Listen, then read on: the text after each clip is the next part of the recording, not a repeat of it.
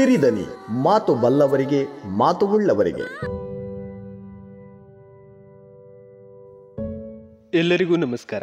ನಾನು ದಿನೇಶ್ ಹಳೆನೇರಿಂಕಿ. ಇವತ್ತು ನಾನು ನಿಮ್ಗೊಂದು ಕಥನವನ್ನ ಹೇಳಬೇಕು ಅಂತ ಇಚ್ಛಿಸ್ತಿದ್ದೇನೆ. ಈಗ ಕಥನಗಳಿಗೇನು ಬರುವ ಅಲ್ವಾ?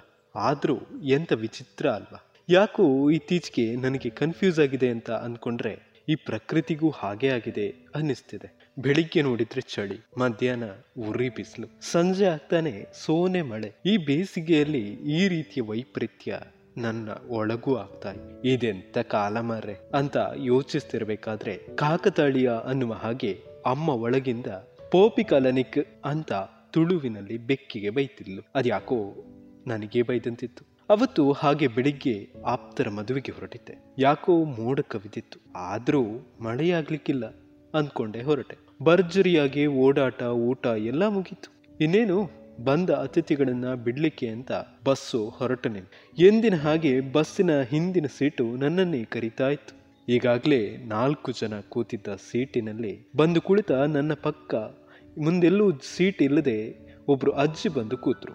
ನನಗನ್ನಿಸ್ತು. ನಿಜ, ಇವತ್ತು ಮಳೆ ಬರುವುದೇ ಇಲ್ಲ. ಉರಿ ಬಿಸಿಲೇ ನನಗೆ ಹೊಡಿತಿದೆ ಅಂತ. ಆದ್ರೆ ನಾನು ಮರೆತಿದ್ದೆ.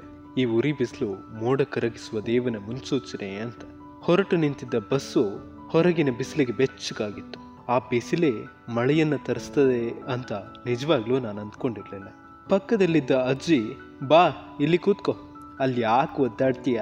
ಅಂತ ಎದುರಿಗೆ ಇದ್ದ ಯಾರನ್ನು ಕರೆದ ಹಾಗಾಯಿತು. ತಲೆ ಎತ್ತಿ ನೋಡ್ತೇನೆ ಸೂರ್ಯ ರಶ್ಮಿ ಮಳೆ ಹನಿಗಳು ಸೇರಿ ಸಪ್ತ ಬಣ್ಣದ ಕಾಮನ ಬಿಲ್ಲು ನನ್ನೆದುರು ನಿಂತಿತ್ತು. ಪರವಾಗಿಲ್ಲ ಅಂತ ಹೇಳ್ತಾನೆ ನನ್ನ ಪಕ್ಕದಲ್ಲಿದ್ದ ಸ್ವಲ್ಪ ಜಾಗದಲ್ಲಿ ಬಂದು ಕುಳಿತೇ ಬಿಟ್ಲು ಅವಳು. ಬಿಸಿಲೇ ಮಳೆಯನ್ನ ಕರೆದ ಮೇಲೆ ಭೂಮಿ ತಂಪಗಾಗದೆ ಇರುತ್ತಾ ಹೇಳಿ. ಅವಳು ಹತ್ತಿರ ಇದ್ರೂ ಯಾಕೋ ನನಗೆ ಅವತ್ತು ಕಣ್ಣು ತೂಕಡಿಸಿತ್ತು ಅರೆ ನಿದ್ರೆ ಕನಸಿಗೆ ಒಯ್ದಿತ್ತು. ಕಲ್ಪನೆಯ ಕೋಟೆಯಲ್ಲಿ ಆಸೆಗಳ ಕಾವಲಿತ್ತು. ಆದರೂ ನಾನು ಅಂದ್ಕೊಂಡೆ ಅವಳು ಕಲ್ಪತರು, ನನ್ನ ಕಲ್ಪನೆಯಲ್ಲಿ ಅಂತ ಬೇಡಿದ್ದು ಕೊಡದಿರುವಳೇನು ಮಳೆ ಜೋರಾಗಿ ಸುರಿತಾ ಇತ್ತು ನನ್ನ ಒಳಗೆ.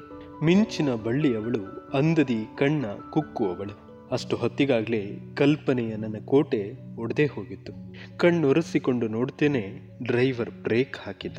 ಆಕೆ ಬಸ್ಸಿಂದ ಇಳಿತಾ ಇದ್ಲು. ಛೆ, ಮತ್ತೆ ನಾನು ಮರ್ತಿದ್ದೆ. ನಾನು ಆಕೆ ನನ್ನ ಕೋಟೆಗೆ ಸುತ್ತಿದ ಗಿಡದ ಬಳ್ಳಿ ಅಂತ ಅಂದ್ಕೊಂಡಿದ್ದೆ. ಆದರೆ ಅವಳು ಈಗಷ್ಟೇ ಮಳೆ ಬಂದು ನಿಂತಿದ್ದ ಮಿಂಚಿ ಮರೆಯಾದ ಸಿಡಿಲ ಮಿಂಚಿನ ಬಳ್ಳಿ ಅಂತ ನನಗರಿವಾಗುವಾಗ ತಡವಾಗಿ ಕೇಳಿದೆ ಎಲ್ರಿಗೂ. ಧನ್ಯವಾದಗಳು.